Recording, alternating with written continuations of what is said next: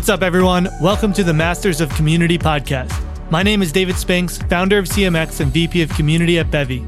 Each week, I bring you an expert who will help you take your community to the next level. Thank you so much for joining me. Let's dive into today's episode.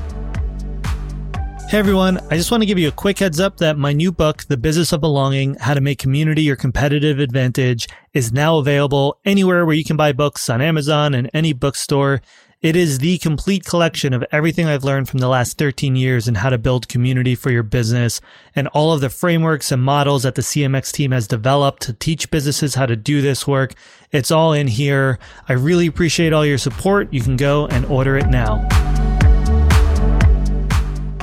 Today, we have an awesome interview with a community industry veteran, Vanessa Paech, who's coming to us from Australia. She's been building the community industry and ecosystem in Australia for many, many years. She's the founder of Australian Community Managers, of the Swarm Conference, of PeerSense. She's consulted with government organizations, tons and tons of businesses. She's a published academic. She dives deep into a lot of really interesting community topics around governance. How do you set up your community with the proper rules and guidelines? But as we talk about in this interview, governance is so much more than just that. It's really about understanding where do you find and how do you assign value in a community? How do you respond when someone does something bad in a community? But also, how do you respond when someone does something good? How do you reward them? How do you reinforce those behaviors? So we dive deep into what community governance looks like. And if you're just building out your governance program for the first time,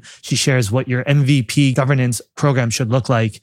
We also talk about AI and uh, how community is becoming more and more automated, how more tools are helping us manage these kind of manual processes that we have to do to build community, to better understand our community, to be able to moderate our communities more efficiently. Vanessa's been doing this work for a very, very long time and is such a wealth of knowledge. You're going to really enjoy some of the more advanced level topics that we have in this discussion. And we ask a really interesting question of, is there going to be a day soon where a community can be entirely built by robots with no human facilitation, right? A robot facilitating the interaction amongst a group of people to actually build a healthy community. You'll find out what her answer is in this episode. Let's dive in.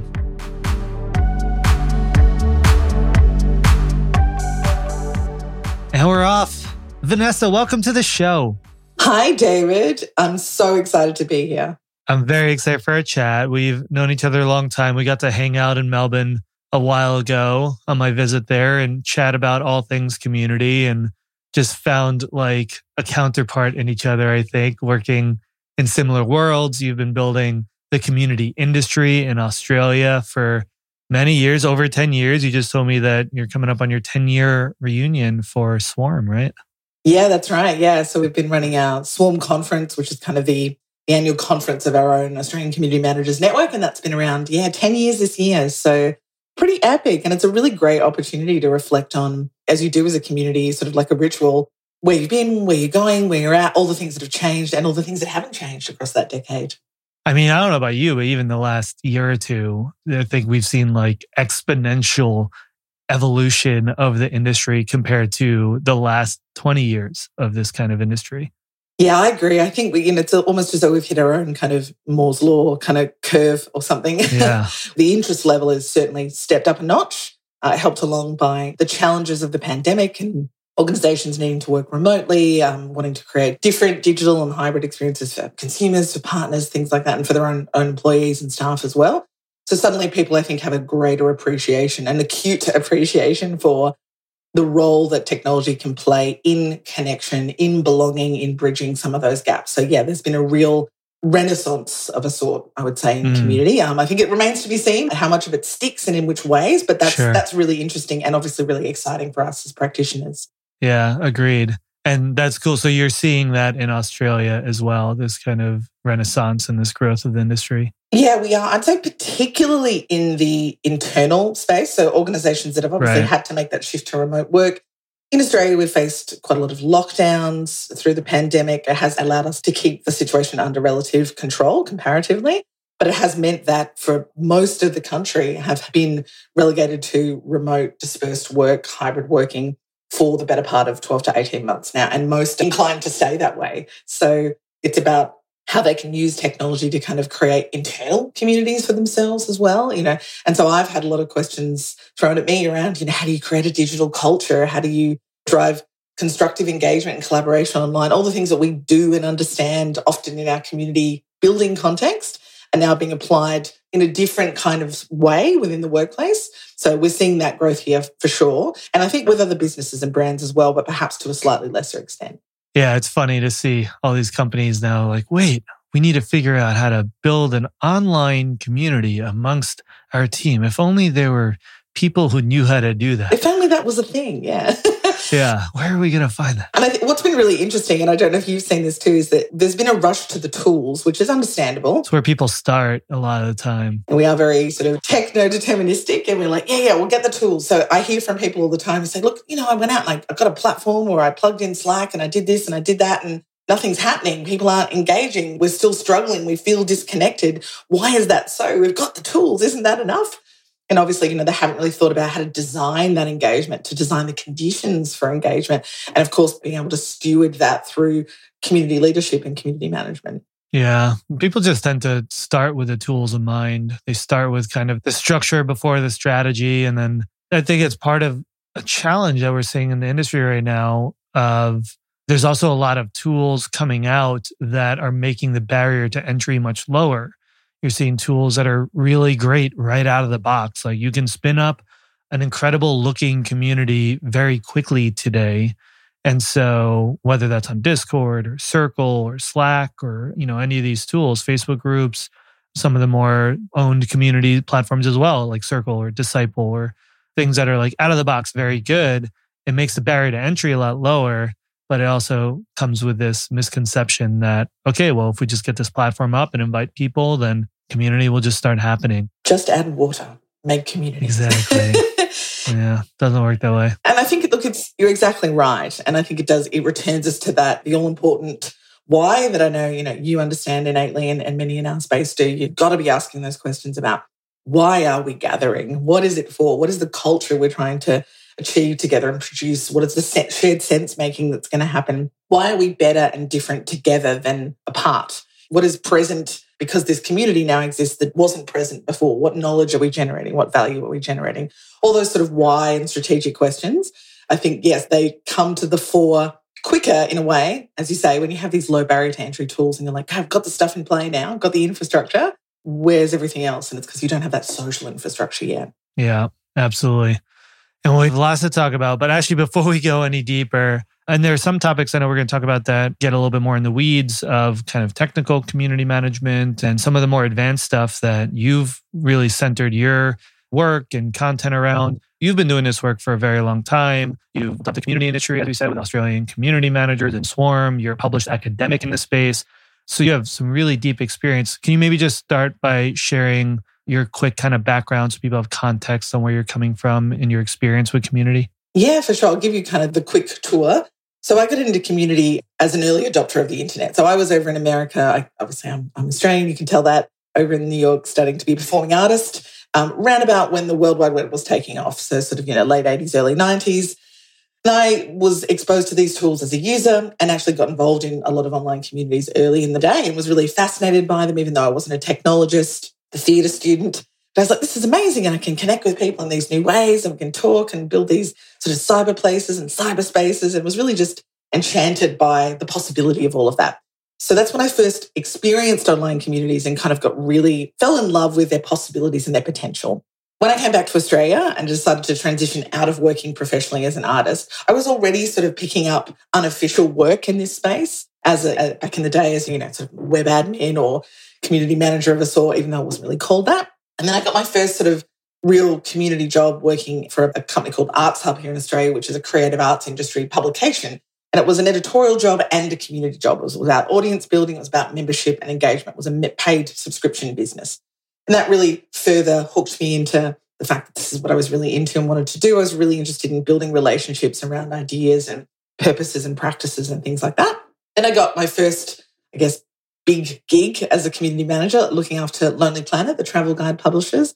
So I ran their Thorntree community and helped them transition into social media when things like Facebook and Twitter were coming along. Was there for a lot of years, sort of overseeing their community ecosystem. And that was a really incredible gig. I absolutely loved it. And it was really the blooding of me, the sort of the baptism of fire as a community manager, because Thorntree had been around a good 10 years before I took that job. So I was walking into an incredibly established community as a newcomer, total newbie, and had to, you know, really keep my ego in check and learn how to, what this community was, what its culture was, how to best serve it, and where I could fit in with all of that. So that was great work. And then over the years, I've worked with a lot of different companies, Envato, Australia Post here. So governments, corporate startups, working internally to lead community as a function.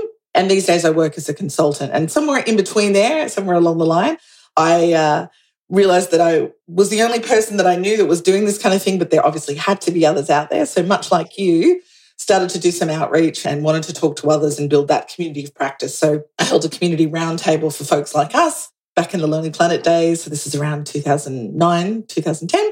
Gathered a group of folk that were doing it in our region. We had people coming from the ABC, from Redbubble, the creative marketplace, from Foxtel, the big cable company here. So really diverse, again, diverse group of folk.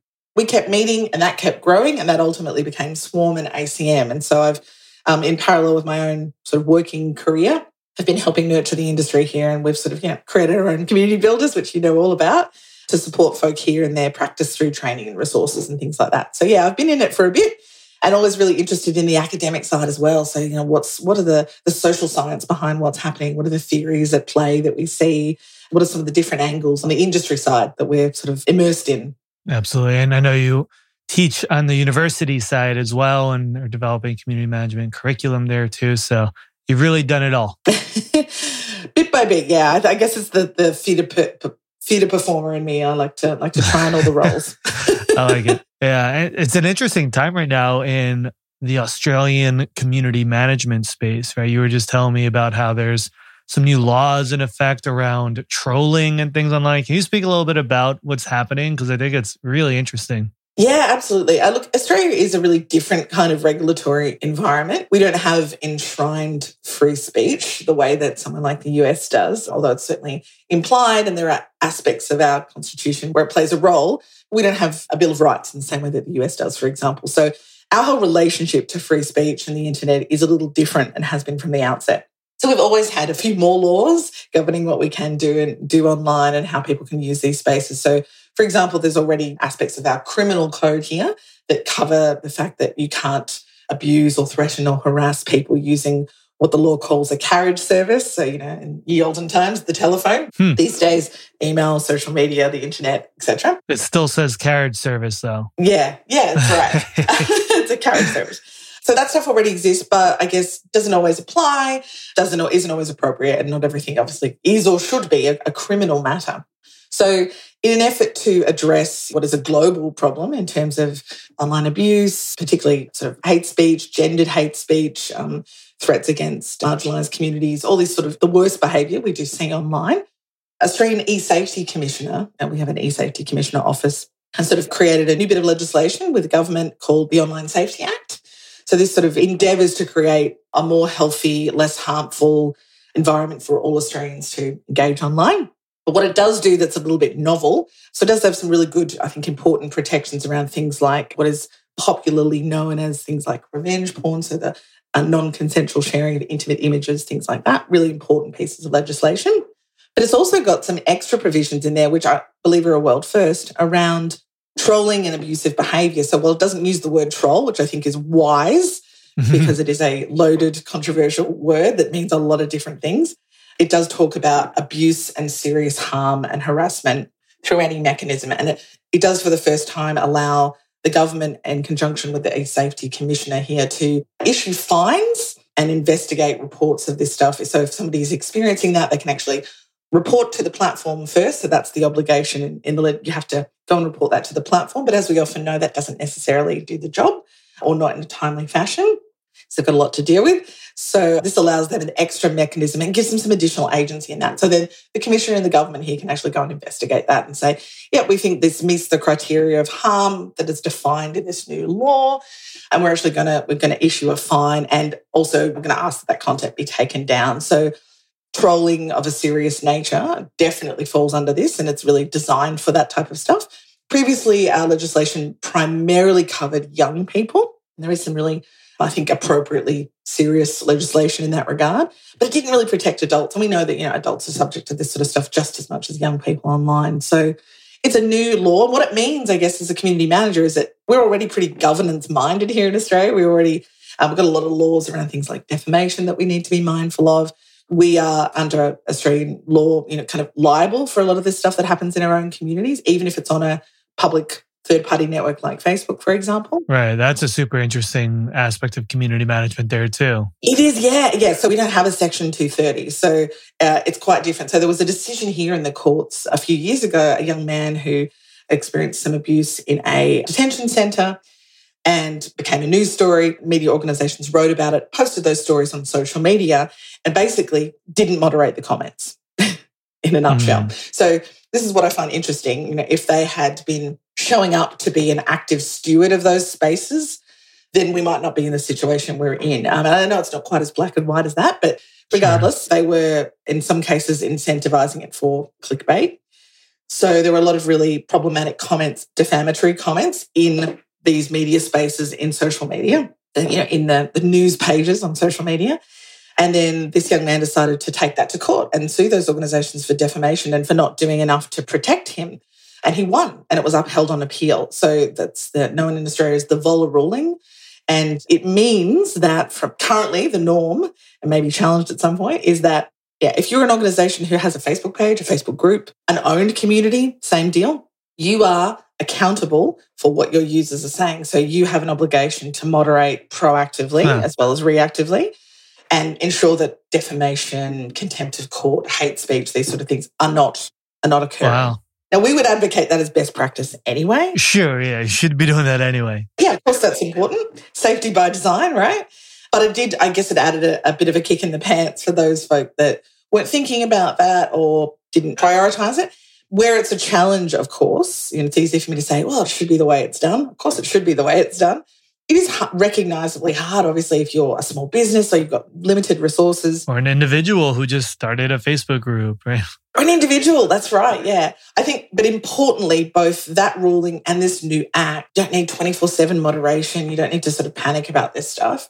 It just sort of says, look, we need to see that you're making an effort. That's right. my layman interpretation. Yeah. So I've seen, we've seen cases go to court and situations happen where there have been problems, but the parties involved had some governance in play. They have been checking in. There has been some sort of moderation. And if problems arise, they're dealt with in a reasonable time frame. Yeah. It's when people don't act and are sort of seemingly kind of willfully absent that the real problems emerge. So I would say, whilst it's I'm not a huge fan of over regulating this space because it definitely gets really sticky and very risky and problematic. I think by and large, this sort of stuff is not so bad. I think that it does put a little additional onus on anyone who's kind of making the invitation or creating a community says you're going to have to be accountable to the culture that you create. And I don't, I don't think that's a bad thing. As I said, as long, but then it's on us as community, you know, community leaders to step up and make sure everybody has the tools and the mindsets and the skill sets to actually be able to do that. Yeah. And for the people who are participating in these spaces, it holds them accountable because if they can get fined or in trouble legally for something they did on the internet, you have to do some pretty extreme stuff for that to happen to you today in America. But I can honestly see rules like that coming to America and coming to other countries because in a lot of ways they're logical. It makes sense. It's the same rules that you would have in a public space in person. Why is it any different online? Yeah, that's right. Like, and it is important. Obviously, we both know how important things like pseudonymity online is. It's incredibly important. Right. That. Yeah. How do you track someone down if they're doing it on uh, an anonymous site? That's it. So that's where things do get hairy, right? This legislation does have a provision that allows our e-safety commissioner to go and compel the identity mm. of people, for example. And whilst it's easy That's for me sticky. to sit here and say, yes, that really horrid troll who's doing this disgusting behavior online, maybe they should be tracked down. Well, okay, but what if that's a dissident or what if that's, you know, somebody who's trying to hide from someone who's being abusive or what if there's there's more going on there, right? So it's in, as you yeah, as we know it's never black and white mm. and there's we've just got to be really careful with this stuff. So I think there's some good in these laws and I do agree with you. I think it we may see it as a global trend. We'll be a little petri dish for the rest of the world. Australia often is in a lot of ways, but I do think it's yeah, it's going to be interesting to watch. Yeah. You just rely on Reddit users to do the investigative work of figuring out who anonymous people on the internet are here That's in right. America. I'm sure that Reddit has just opened a new office here in Australia. So we'll, have, well, I'm sure That's that right. Reddit users will will help us out. It's wild what a group of people on Reddit can discover from like one picture of somebody that they found on the internet. And all of a sudden they know everything about them. I know, and then it becomes an amazing Netflix documentary. yeah, exactly. Cool. I'd love to dive into the topic of governance a little bit because this is a topic that you're one of the top experts in. And it's not something that's always talked about in depth in the world of community because it's not always the sexiest, right? We talk about engagement and growth and platforms and tools, but governance, well, you know, some people like It sounds boring. It does. I'll, I'll cop that. yeah, it sounds like government, uh, something. So, I guess on a high level, how do you define community governance? Mm, that's a really good question. So I define it, I guess, as the system of mindsets and tool sets that help us make decisions and shape our culture. That's how I would define Mm. it. So Okay. the decision making is the important part. So governance, uh, you know, we often associate it with regulation, moderation. Yes, that's Right. all a part of it. But it's really about how do we make decisions that define who we are, right? Where do we assign value? Is that a valuable activity? Is that not a valuable activity? Where do we, why do we incentivize or disincentivize certain types of behavior? Where do we draw our lines? What is crossing the line? What, what is a step too far? And, and, you know how we even so to me even things like reputation and reward systems um, the way we allocate social capital in our communities that's a form of governance as well it's really making choices about behavior that best serves the purpose of our communities or best serves our community objectives and goals versus those that are going to be harmful or corrosive to that purpose in some way Mm-hmm. so that's how I would define it. And then, of course, yeah, you've got underneath all of that machinery of governance, all the tools that we use from community guidelines through to making decisions about when to when to un- disinvite someone to a community, when to when to ban them or terminate their account, but also just that how decisions are made on a daily basis. And I think that's something that's really interesting to explore from a community member point of view as well. I think we do tend to think about governance commonly as what we were just talking about, you know, legislation and laws. And okay, so the poor community manager now also has to think about all these other bits and pieces. And yes, they do. But how can they engage their members or users potentially in assigning that value, in making those decisions, in drawing those lines? I think that's a really interesting question. So, alternative governance models, participatory governance models, Uh, things like community pact building, community constitution building, they're really interesting to me. I love it. Yeah, I wonder if it's like a language challenge because, like, yeah, you think about community governance, and people do tend to think, okay, it's rules, guidelines, moderation standards. I like how you describe it. It's kind of the larger thinking on. I love that. Like, where do you assign value? What's okay? What's not okay? And and what do those processes look like? Yeah, governance has a lot of baggage as a word. And I think we also we do in, sort of associate a lot with these big kind of languid institutions that are often a bit out of step with reality, you know, moving too slowly Right. for our space, and and that's true largely. Yeah, I think it's it can be a lot more dynamic than that. So yeah, I think it is a language challenge. Yeah. Well, it's interesting. I'm seeing the world of community operations, what people have been calling it, growing a lot right now, which I think isn't all governance, but has a lot to do with governance and setting up systems and kind of back end processes. A lot of it is is a little bit like how do we scale up our processes and operations, but I think a lot of it is things like how do we assign value to things, how do we make decisions, what is the process when something bad happens. Yeah, and how you manage risk. You know, risk is again kind of maybe slightly more sexy than governance to talk about, but yeah, that's a huge part of it as well. And I, it's thinking about risk multidimensionally. So yes, of course, all the straightforward risk stuff. You know, we want to make sure people aren't bullied, that there's not really toxic or illegal content floating around, that Right. people are having a good experience. But risk is, you know, what about the risk to? Is there a risk to community culture that's happening? You know, their behaviours overall collective behaviors that are not serving us as a community? What are the operational risks involved? Of course, there are plenty. So, yeah, I think that's a good way to frame it. And maybe it will become a more concretized kind of part of community ops overall. Right, right. Is governance something that really only large companies and established communities need to be focused on? Or is it something that a company who is just starting their community for the first time should also be thinking about?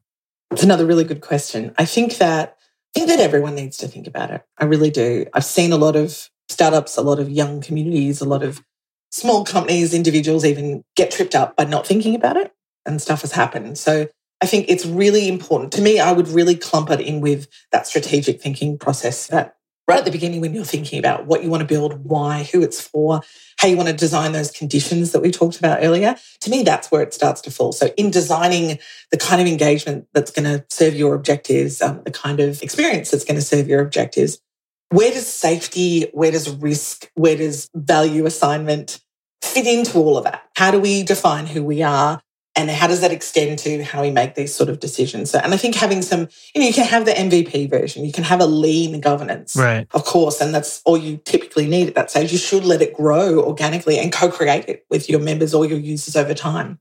But you need to start somewhere and i think it's, it does get really hard to retrofit. It really does. And so it's important to think about at the outset in those terms and then have a couple of simple processes in play that don't need to be huge and cumbersome and involve, you know, if it's the type of community that you've got, involve your people in it and think about how they can go on that journey with you. Absolutely. What does that MVP look like? If a company is just starting to put together governance program for their community today, what are the key elements that they should have in there? Oh, yeah, that's a good question. I think certainly uh, to have some clear, like definitive consensus answers around what behavior is acceptable, what's not and to have that somehow codified in those simple ways that you talked about, you know, so community guidelines, those sort of things. I think I would advocate for, again, if it's suitable to the community, it doesn't always fit the context, but some sort of community constitution or a social contract where rather than a bit of some guidelines, which we know, you know, the people that are inclined to break them don't usually read them, something that everybody can kind of buy into. So if you are building a community from scratch, it can be even easier to get those founding members on board with that than sort of coming into a very well established space. And I think some clear internal processes about, okay, if we've decided what's acceptable and what's not, well, then what happens if the not happens? so what mm-hmm. happens if individuals are doing things that is not in line with its social contract? Or what happens if communities going in a direction that is not aligned with that value that we've assigned? You have to have given some thought to what will actually happen and have mapped out that process in a simple way. So it could be, okay, we're going to have a conversation with these people. This is where this line is if the account actually has to be terminated or withdrawn just again can be simplistic to start with, but just need to have some steps so that improvising in every moment. You can contextualize it, of course, it's going to be flexible, but you right. don't want to be in a position, particularly if there's more than one person involved and they might handle things a little differently. Some level of basic standardization that everybody's bought into and understands and sort of on the same page about. And then that can, of course, evolve and iterate and should over time. You said something at the start of that there's kind of a difference between guidelines and something more of a constitution. What's the difference between those two things and what does a constitution for community look like?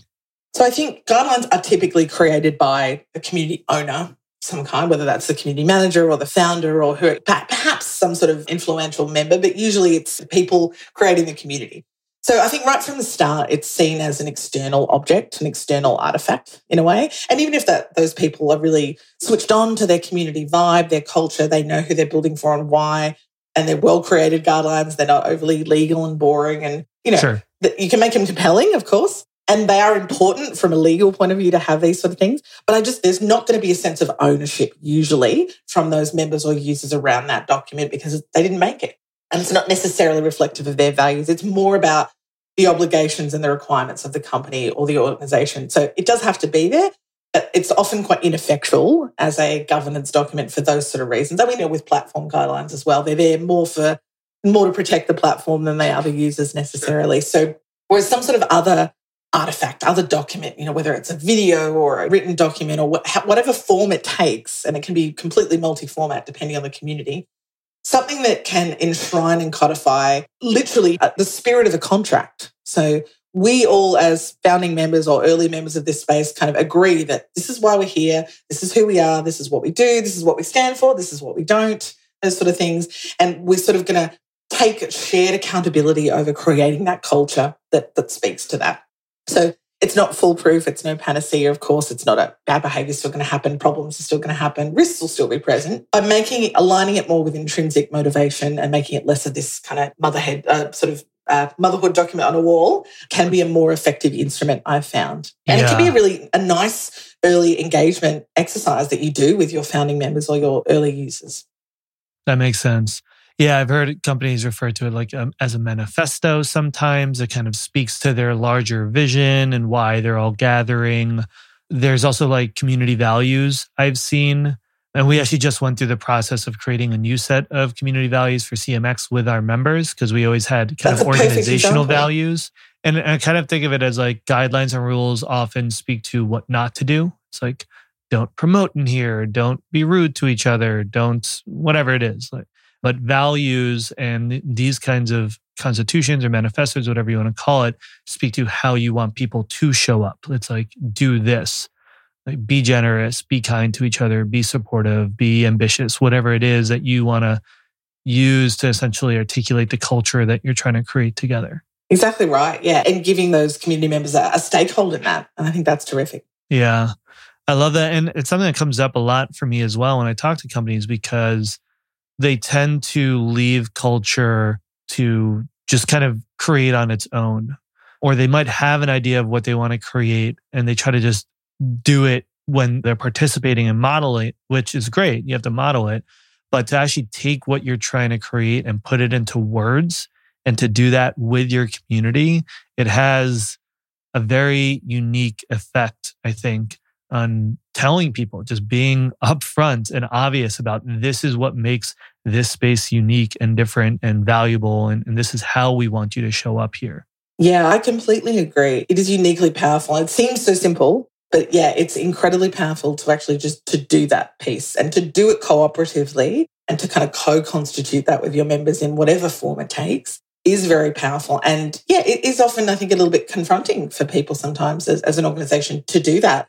And it, it's useful as an instrument because it can expose some of those things. It can expose and highlight areas where, oh, maybe we're not, maybe we're not actually as sort of clear or secure on our value or our culture. Because the minute I think about having this conversation with members, I get a bit nervous for these reasons. But that doesn't need to be scary. That can be an opportunity to figure out, okay, well, why, why, why is, why do we feel that way? What's nervy yeah. about that? You know, are we maybe not aligned as, as we should be, or where's the gaps we need to fill? And it's definitely an accountability measure, right? It helps us keep, helps all of us keep each other accountable. So I think it's naturally more of a kind of community binding mechanism than the rule stuff, which, yeah, look, does have to be there. But as you say, is typically focused on the negative and everyone's instinctively more attracted to the positive and the animating. Totally. Yeah. And as you were talking too, it gave me the thought. I wonder if you've seen this in terms of creating your governance plan and essentially going back to what you said, where it will lay out things that you don't want people to do and think, you know, how to respond to someone breaking a rule. But governance should also speak to like, what are the actions that are valuable and that you want to reward? So in that MVP, would it make sense? And have you seen companies do this where they put like, okay, if someone breaks the rules, do this, this, this, this, and this. But here are the actions that are really positive that we want to look for. And if someone takes this action, then take this positive action to respond to them and thank them or reward them or send them swag or ways basically put into a governance model. This is how we're going to reward good behavior in the community. Yeah, it's definitely a great way to think about it. And I think it does help us stop thinking about governance as sort of vortex of bad stuff, right? It's actually, it's all about reputation. It's even things like gamification, all that side of community and community building and growth and engagement. To me, in a way, is really smushed up inside governance. It's all about rewarding or incenting or disincenting behavior, right? So you've got to make those calls. And I'm currently doing my PhD in artificial intelligence and online communities, which mm. seems unrelated to what we're talking about. But one of the things I'm investigating, for Very example, related. is is because uh, I'm a nerd. Are there ways, you know, as we increasingly use things like automation and algorithms in communities, of course, they can be really helpful. They can be really problematic as well, especially if we don't control them. So, how could we automate some of the steps you just described? So, if we can get really specific and clear on what are the types of actions, the types of behavior that, yeah, we want to value versus we want to, well, not punish, but, you know, want to disincentivize, want to call out in some way. We can automate that in a perhaps in a more clearer, more authentic, more useful way than automating bans and things like that. It's good. It's less, a little bit less binary. Automation by design is fairly binary, but we can make it a little bit more nuanced if we can get specific about actions and behavior. So I think it has absolutely belongs in a governance model reward recognition, as you say, trigger these steps. You know, how do we, this is sort of a shout out. This is maybe there's certain activities and behaviors that can lead to somebody being member of the week or appointed a community champion, or, you know, there's a million ways to do it, obviously, in line with the rest of the way that you work your particular community. Yeah. Well, I'm happy to go down this rabbit hole because I think uh, automation and AI it is a rabbit is, hole. It's mostly what this podcast is. It's just one rabbit hole leading to another rabbit it. hole. Yes, The- master, masters the community rabbit hole. That would be a good one. Yeah. but I mean, AI just keeps coming up in my conversations and community today, and a lot of people are asking about it. I just had a call yesterday with a startup that's building some new tools for AI driven moderation and developing new models to be able to identify toxic messages and behavior and things like that. So, as someone who's researching this deeply, just what are you seeing as the biggest kind of progress that's being made right now when it comes to AI for community and the biggest problems? Because at the core of these conversation always lies, well, how much of this should be automated? Isn't the role of the community builder to be building these personal relationships?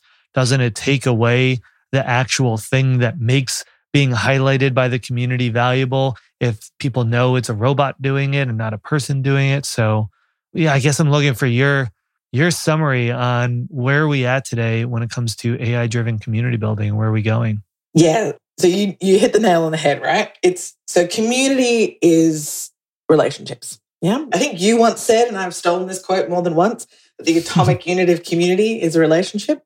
Yes, I tell that to my students. I, I attribute it to that. you. Yes, Yeah, right. So it's it's a I got one in your class. All right. You definitely did. You definitely did. So it's all about the relational. Yeah. So, and it's all about context. And this is the chief, the foundational problem, at least with AI, which is obviously a broad, a whole bunch of technologies and tools. You know, we say AI, it means a ton of different things. Uh, it's automation, it's algorithms, it's intelligent agents and chatbots, things like that, and a, a bunch of other stuff. It's not great at context. Not yet, anyway. It's getting Hmm. better but it is not terrific at context. And I think because community is two things fundamentally, it's relational and it's contextual. AI is not a great and not an automatic and natural fit. Now, there are, of course, as you said, certain sort of burdensome tasks in community. I mean, I remember when I was working on Thorntree back at Lonely Planet, we would have to spend hours deleting hundreds and hundreds of spam, you know, spammers and and sort of the kind of random folk online and that. It was like not stuff that easily could have been automated, but wasn't the technology wasn't quite there yet, and was taking up time that we absolutely could have and should have been reinvesting into the community in other ways. So th- there is things like that. There's the low hanging burdensome fruit that is particularly helpful when you can get that automated out of that stuff and kind of release that burden. I do think the releasing burden line has become part of the AI discourse, and it's not always, it's sometimes a little bit of smoke and mirrors. Like, yeah, we want to do this and free up people to do other great things. That's wonderful in theory. And I think a lot of people are sincere when they say that.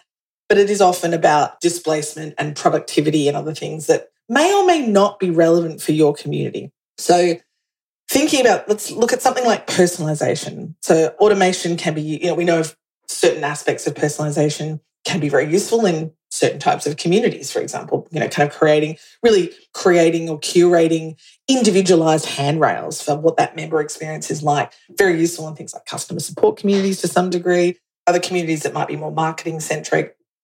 But personalization in a community like, I don't know, a mental health forum, of which there are many in Australia. We have some really beautiful and phenomenal kind of online communities around mental health part of why those users go there, and the research shows this, is the experience of the commons. They want to go there and actually just sort of marinate and sit and say, wow, there's hundreds of other people having a similar experience to me. I don't feel alone.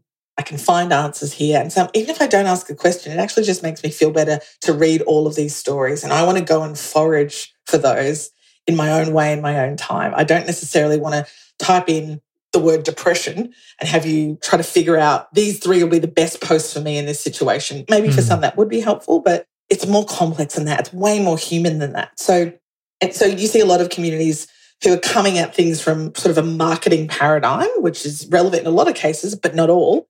And they're applying those sets of logics to communities that are about very different things. So, where we see the problems is where you have what I would call this logic misalignment. So one set of logics is trying to butt up against a whole other set of community logics that doesn't make sense. So even what we think of as efficient or productive in a certain community might be very different from one community to another. So an AI is all about usually typically mm. driving efficiency, productivity, how can right. we do it quicker or better or faster or at more scale. So those are some of the risks. And of course, there's a lot of risks around context and misinterpretation and, and things like that. From a useful point of view, from a helpful point of view, the moderation stuff is doing quite well. There is still a lot of there is still a long way to go on context, whether it's language or slang and nuance and all those sort of things. There's a lot of gaps there. And uh, also things like. Still a lot of gaps. Yeah, there is. And, you know, good example, obviously, you know, when marginalized communities often will reclaim language as a form of resistance to power and resistance to oppression or abuse. So if the, the queer community reclaims the word queer, right? But then the word queer might also still be used in an abusive or slurring context. So you can't really, it, you have to go beyond the word itself. And again, AI is really not great at that. So where we see those problems happening, there are, it's often because there aren't community thinkers or community designers or representatives of those communities necessarily involved in the creation of that tech.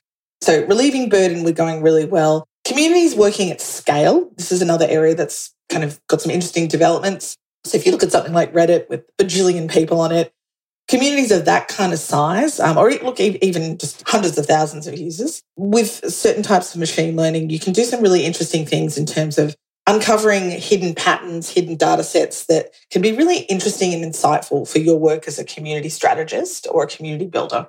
Things that are happening that show connections that you did, you know, can do some social network mapping within your community and yes. uncover, oh, wow, there's a real relationship between this cluster of people and this cluster of people. I wonder what that means. Can we support that in some way? Should we know about that? All that sort of stuff. And just even potentially using that data as a predictive tool to say, look, these are the trends. Right. This is what's been happening in the last few years around content, around behavior, around topics that are discussed, whatever it might be. Therefore, extrapolating this is what might be happening in the future. It's not 100% reliable, of course, but when you've got big data sets, which machine learning loves, then you can do some really interesting things in terms of uncovering hidden gems that can be kind of really insightful tools for you and mm-hmm. tools that might point you in useful directions for the future. But there's a lot of ground in the middle there where people are sort of trying different things and it's little interesting experiments, stuff not working so well. So, yeah, it's a really rich space. One of the things I'm hoping to do at the end of my research is to try to build more contextual AI I'll see if that's even possible. That's something I, yeah. I think people are trying to do it regardless. So my personal objective is to make sure that people that understand and appreciate and support community are involved in that conversation. We've seen AI do a lot of damage to yeah. communities offline and online in a lot of different ways, It'll create a lot of harm through algorithmic bias and things like that. So, how do we make sure that's not happening or reduce that risk in these contexts? Yeah, yeah. Here's a big scary question. Are we going to get to a point where a community will be built in the future that a person did nothing to build? Just like automated systems rewarded the right things, made introductions and started conversations, moderated, and actually built a thriving community that's completely AI driven. Super great question. It's probably how I should start my thesis when I finally publish it. Actually, I really want to interview. I mean, want to interview like Watson from IBM. I want to interview some AI about community just to see what happens. To see, yeah. My honest answer right now is that I think that we will. and please, you know, I want to be really clear. I don't know. I don't think that we're anywhere near any kind of singularity. Machines aren't taking over the world. Intelligent machines aren't taking over the world. Machine intelligence is a long way off, if ever. And I think we will but my caveat is I don't think it's necessarily going to be a good community. I don't think it's going to be the kind of community we want to build. I think it's going to come out of market pressure, out of a whole bunch of other things. I think that mm. people will try to do this and they'll largely succeed in getting it to a point that we would look at and go, yep, that's a community. I think. And, you know, how do we know that? That's a whole other question. You know, do we survey those members and see if they feel a sense of community, what's going on there? But yeah, I think I think we will, but I don't think it's going to be very extensible for a lot of contexts. So yeah. transactional communities, 100%, right? Where people are showing up and so perhaps marketplace communities, things like that, where there's really functional, informational, transactional needs. I think that that is going to happen more quickly. for a bunch of reasons. But I think the communities more of the kind I described, you know, if it's a mental health community, things like that, that's a lot more challenging. It doesn't mean people aren't going to try. They will definitely try, but I don't know that it's a good thing. Is it the community we want to build? I don't know. I mean, because like you take like community practices themselves, and we know that it can be used for good or evil or positive impact or negative impact, depending who you're asking, right? Like the Nazis were incredibly engaged community. And I mean, it even makes me think about uh, from the recent US election where we had, I think their stories are basically just like, I think it was like Russian operatives or something that would create fake events on Facebook and create fake protests around essentially fake issues and people would show up and they'd protest and no one would have any idea who organized it. They just saw the event and they can almost get those kinds of movements down to a science where like they know how to trigger people. And so, yeah, maybe it's like by default, the worst applications are easier than building intentional, positive, meaningful long term community. But we're seeing people kind of get this concept of how do you organize people down to more of a science. And in theory, the closer it gets to a science, the easier it is to automate it and have robots be able to do the same thing. That's it. Yeah. Is it reducible to, to something that's that can be yeah, yeah, computational, right? Is it can it be binarized or datafied in some way? Yeah. Yeah, I think you're right. And I actually I think that's an interesting idea. And I, I would agree with what I think what you're trying to say there, that I think that some of the the negative spin on the playbook can be probably more easily automated in some way. But it's a whole different intention, right? The objectives intention. are a little more sure. clinical and forensic. They're like, oh, I just need roughly this amount of people to do this thing at this time and like how they feel yeah. about it is of less concern to me yeah i just need right. these things what if happen. we use that same tool to get people to protest climate change you know and show up for yeah, things that yeah. we perceive as positive then then we'd be like oh this is incredible yeah i was involved in a paper with a couple of scholars dr jennifer beckett dr verity trott here in australia late last year and we were looking at some of the sort of uh, misogynistic uh, sort of quite, quite violently misogynistic communities online on a particular platform and we were actually analyzing them for sense of community. So we went through and we coded them and we sort of wanted to basically see are they healthy as communities? Because it's easy, and this is one of the challenges with automation, you know, if you label something as toxic, well, it's toxic perhaps to wider society. You know, our norms, our right. ethics might say that's not cool. We don't like that. That's not acceptable. But within that community, it's not at all toxic. It's who we right. are, what we value, it's what we believe. Rewarded. That's right. Yeah. So, and sure enough, they actually had a really strong sense of community. You know, it ticked all yeah. the boxes. You know, belonging, yeah. membership, agency, all the you know, all trust. It's amazing peer support networks within these communities. So if you objectively, if you take the subject matter out, you're like, that's a great community, right? It's doing everything correctly, and there's a community manager in there who's making it all happen. So, but obviously, to a wider ecosystem, it can be corrosive and problematic. So I think that's a whole interesting area as well. Is, you know, how do we, maybe as we look at the evolution of community management, how do we as specialists start to help work with people that are trying to work toward greater social harmony or ferret out some of the, the more harmful, harm doing elements of society? Can we apply our community superpowers to understanding them better and to unpacking them and to perhaps dismantling them even? Mm-hmm. Yeah. Why do people get recruited into extremist groups? It's the same programs. Yeah. Yeah. And belonging, you know, which you know all about, is a big part of that. Absolutely. It's almost always because they could not find a sense of belonging in general society and felt outcast and they kept looking for groups to fit into until eventually they found the extreme one that was like, yeah, we'll take you. yeah, you'll do. Yeah, no, but yeah. you're right. You're right, and they feel that sense of you know, all the things. Again, all the language we would use, they feel validated. There's, there's an invitation made. There's a there is often a social contract. There's clear Absolutely. value assignment about what we who we are. There's a strong internal narrative. There's all those sort of things at play that yeah we look to cultivate proactively in our communities. Interesting stuff. Food for thought.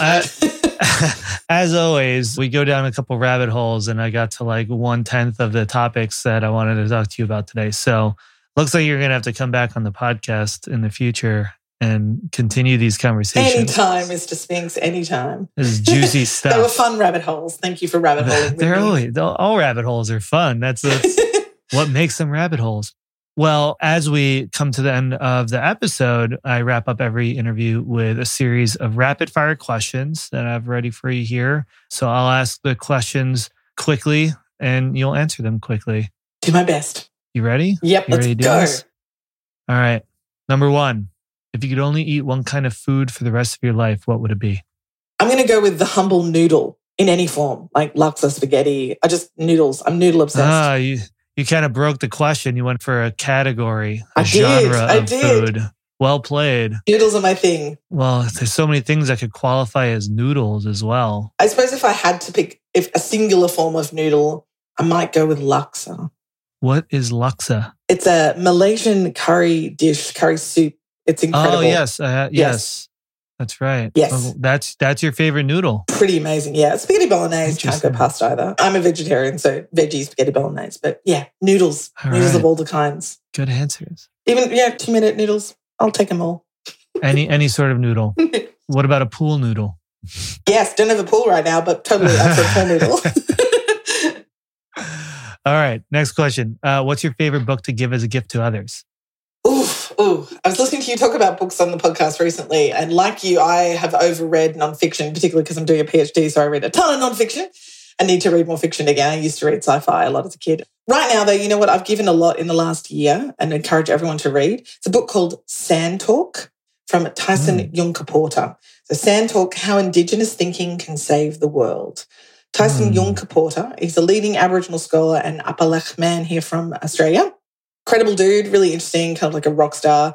Just amazing book about Aboriginal knowledge, Aboriginal culture, in particular, things like the qualities of sustainable systems and kind of how kinship pairs. And here's this great quote that I thought you'd like about the, I'm going to butcher the quote, but the idea is that the most enduring way to store data is between two people Mm. right? He's a fascinating guy. Totally like as a community builder, I think it's a gold mine. And just as a human on the planet in the 21st century, it's also a gold mine. Wow. So yeah, he's awesome. So I've been uh, both gifting and recommending that book to a lot of people. Sand talk. That sounds right up my alley. will Yeah, I think you'd love ordering it. immediately after this conversation. All right. Next question. In one minute, share your wildest community story. okay. Uh, don't know if it's wild, but I think my first true online community is fairly wild. So I was a member of X Files Anonymous back in 1993. X Files Anonymous. Yeah, so you know the, the one of the fan communities of the X Files, the old TV show. And hey, it's where I met my husband. So that was a pretty wild story. I won't go into all, All of those details, but we met and romanced online. Um, this is before that was sort of done. We actually made the newspaper both in America. He's an American, a former American, America and in Australia because that was so novel. It was, I think, the headline was like, you know, Australian American meet on the information superhighway. It's really funny. And we were next that. to like Tickle Me Elmo in the paper to give you an idea of when this was. Love it. Yeah. And you know, we had like a Oh, after after he proposed to me, we did a, a staged proposal in our IRC channel for the community. I love it. I was going to say, was this an IRC or yeah, BB? it was a or- BBS. it was an old forum and an IRC community spin-off. Had a little love it. ecosystem. And then some of the people involved in the show came and like joined the IRC proposal and stuff. So that was all pretty Wow. amazing. That was really special. And I'm still friends with a lot of those folk. That's really freaking cool. That's a great answer to that question. All right. All right. Next question. What's a go to community engagement tactic or conversation starter that you like to use in your communities? A lot of these of uh, my go-tos have been shared already on your podcast for other people, which is great. That's all good. So I'm going to go with another one that I use a lot, particularly with my communities of students who are often, you know, they're not really in the mood to engage necessarily. They're tired, they're overworked. Pets, sharing pictures of Oh, your pets. pets. Yeah. You can't Such really a good go wrong. hack. It is a good hack, right? Whenever engagement's down, just say the word pets question mark and it'll, just, it'll be a hundred pictures in a minute and everyone will love each other. Yes, and if we're talking about synchronous sort of stuff, um, if I'm ever like losing the room, I'll spin my laptop around, and my cat Gambit likes to drape herself around my laptop, so she's usually sitting behind it. So I'll spin it, spin it around, and just have Gambit stare at people, and immediately everyone's like, "Oh my god, cute!" and they wake up. That's it's right. great. I love it. So pets, furry, furry Pets. friends of any form. Pets and food are like the silver bullet of community engagement. Right. Just when in doubt, pets and food. Everyone has something to say then. All right, good one. Next, have you ever worn socks with sandals? no, but as an eccentric myself, I definitely don't judge. Okay. So not your cup of tea. Not my cup of tea. You understand why totally. I'm like, if it's comfortable, rock it. Noted. All right. Next question. Who in the world of community would you most like to take for lunch? Oof. Well, you and I have already had lunch. We had lunch. Can't be me. Uh, I'd love be to dead or alive too. Yeah, yeah. No, I'm glad you added that. I was just going to say uh, probably some of the early community organizers, like like Saul Alinsky, like from from the US, like the godfather of like community organizing, would be really interesting. And even people like Jane Jacobs, the amazing kind of urban designer and thinker, who understood our relationship to place in a really profound and incredible way. They would be incredible to hang out with. And I'm going to say a controversial choice, if anyone knows me, Mark Zuckerberg. Oh yeah, that is controversial. Yeah, You want to have a whole sit down with him? I Yeah, that's right. When to have it, give him a talking to. No, I'm just Well, kidding. so, yeah. I am not the biggest fan, uh, as anyone who follows me on social might know, of Facebook and of, of Mark Zuckerberg as, a, as an individual. I'm sure, obviously, not alone, and I'm not special in that way. But I think it'd be really interesting to try to uncover what his brain's doing sometimes Yeah. and talk to him about his understanding of community. I Hmm. just think that'd be really, that'd be a worthy lunch. If someone made that invitation to me, I would That'd definitely be go. interesting. And funny that that was your choice because my last interview was with Howard Rheingold, who you know, Oh, I'm Howard! sure. I know Howard. Yep. He's awesome. And that was his answer was to sit down with Mark and, and Sheryl and have a talk. Have a chat. Yeah, I feel like Have a lot real of us would like to have that chat. Yeah, similar vibe. Yeah, I love yeah, it. And yeah. Saul Alinsky, Rules for Radicals. That's another book that I think every community builder should read. I learned yeah, so much sure, right? from that book. And Jane Jacobs, what was the name of her book again? oh, it's about the Design of Cities. yeah, like life and death of the great American cities. yes, or yeah, exactly. she's That's incredible. The other, if I can cheat and add one more, I thankfully I, I already am good friends with this person, so we do have lunch sometimes, and that's um the amazing John Coate. So one of the OG community manager who led the Well Mhm. for so many years. You know, knows Howard well. Um, incredible dude with incredible stories, and just you know, if you want to get a plug, like an automatic hit of what the web was like at that era and what community building was like then, he's an amazing man to hang out with, and his kind of principles of what he calls cyber innkeeping are still Hmm. like completely relevant today. Hmm. Amazing I like that a lot. Sounds like similar vibes to Howard. That was our whole conversation was just basically like, what was it like? Was it like back How did it feel? Yeah. well, that's a great one. Maybe we'll have him on uh, as a guest as yeah, well. he's ace. All right. Next question. Um, what's the weirdest community you've ever been a part of?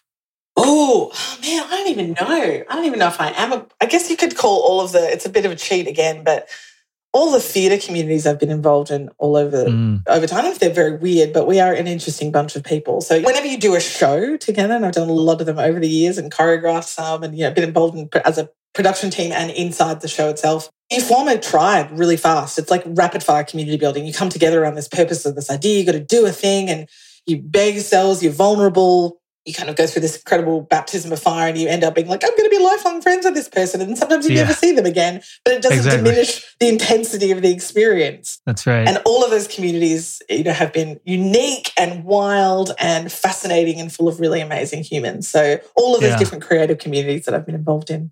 I love that. And what's a community product or like technology that you wish existed? So building on our conversation about AI, and I think we might get to this one day, but think about all the things that would have to happen for this to happen. It's really interesting. I want to be able to wake up and say to some sort of device, be it wearable or an assistant, how's my community doing today? hmm And I want it to be able to answer and Mm. say, you know, they're okay. The vibe is a bit down. You know, they're feeling the weight of the world, but they're doing good. And here's what they made. And you know, I want them to be Mm. able to answer that, that disembodied assistant. And obviously, that takes a whole bunch of stuff that doesn't exist yet at all. But maybe it will. Maybe it will. I think Mm. that'd be an incre- you know to be able to have like a conversation with your community as an avatar would be incredibly interesting. I like it. Innovative.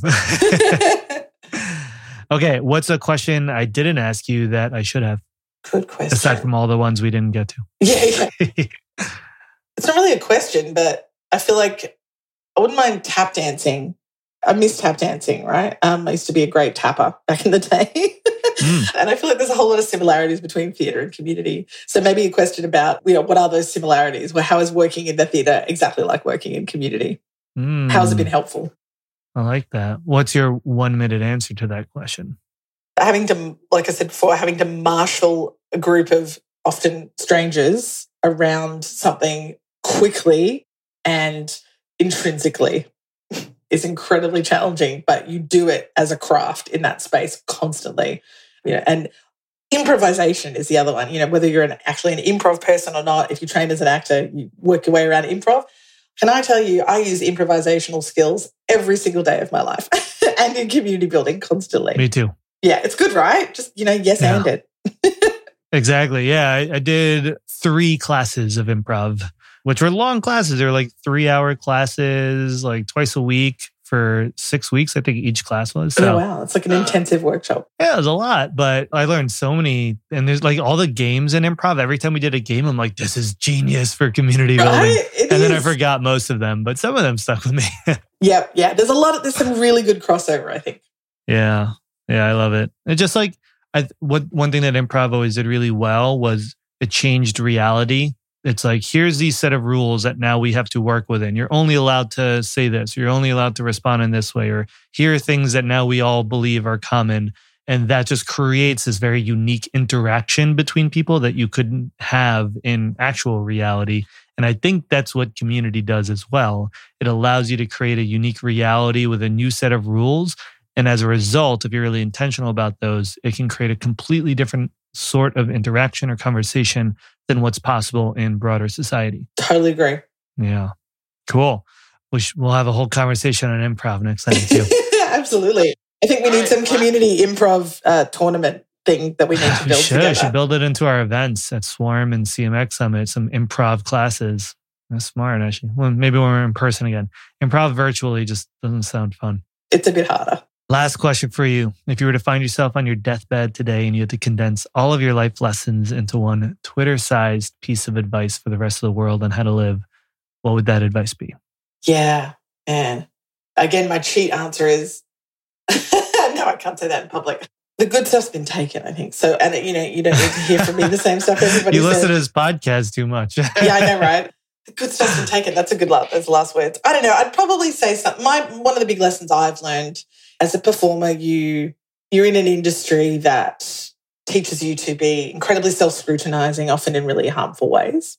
And it took me a long time to move out of the the harmful and negative halo of that, I guess. Mm. About really a lot of self judgment and you know issues with self worth and self esteem and things like that. So too long. I'm out of it now, thankfully, but took me too long. So I think truly accepting yourself for who you are. It's like the most cliche thing in the world to say, but really being comfortable with the unique creature that is you and all you have to bring to the world is a big one. And have a relationship with an animal if you mm. can. I think that's great. Remind you that the only species on the planet, we've got something to learn from all the creatures around us. Yeah, having a relationship with a dog or a cat or a snake, who got some crazy creatures here in Australia you know, hanging out with animals and other species is a really great, is a humbling exercise and a great way to learn and connect with nature and stuff. So yeah, have a relationship with someone that's not human. I love that. Yeah, my cat reminds me all the time that I'm not the boss. Ditto. As I've been warding him off during this podcast, trying to keep him off the desk. I love it. Awesome. Well, Vanessa, we're at end of time. Lastly, anywhere that people should go to find you and continue to learn from you? Yeah, so I'm a pretty big Twitter user still. So you can find me at my at my full name, Vanessa Paech, like cake. Vanessa with an E. Paech is P A E C H. I have to spell it because it looks like peach, but it's not. Mm-hmm. And my website, www.vanessapaech.com. And also, you know, you can find Australian community managers online. That's a lot of the work that I do these days. So just look up Australian community managers and you'll find us on the internet and all of the socials. Awesome. And go to Swarm. Swarm's coming up. So everyone should check out Swarm. It's virtual, right? So people can sign up from anywhere this year. Yeah, yeah. So yeah, so Swarm is uh, similar but different to CMX. So we um, mm-hmm. we can be a bit more academic, which is kind of a cool compliment, I think. Obviously Absolutely. reflects its uh, programmers' interests.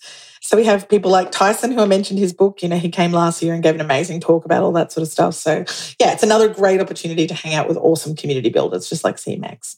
Awesome. So yeah, just look up Swarm Conference. You'll find it online. Vanessa, you are incredible and a wealth of wisdom and knowledge and experience as always. Just deeply grateful for you coming and sharing all of that with us today and all the work that you've done in the industry over many, many years and that you continue to do.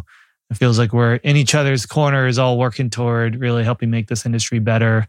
And the impact you've had is, is immeasurable. So Really appreciate you. Oh, thank you, David. That means a lot. It really does. And, you know, and ditto, I agree. I think we're all working towards something pretty cool and hopefully synthesizing all of this amazing knowledge and helping the generations to come who have some pretty big battles to fight, let's be honest.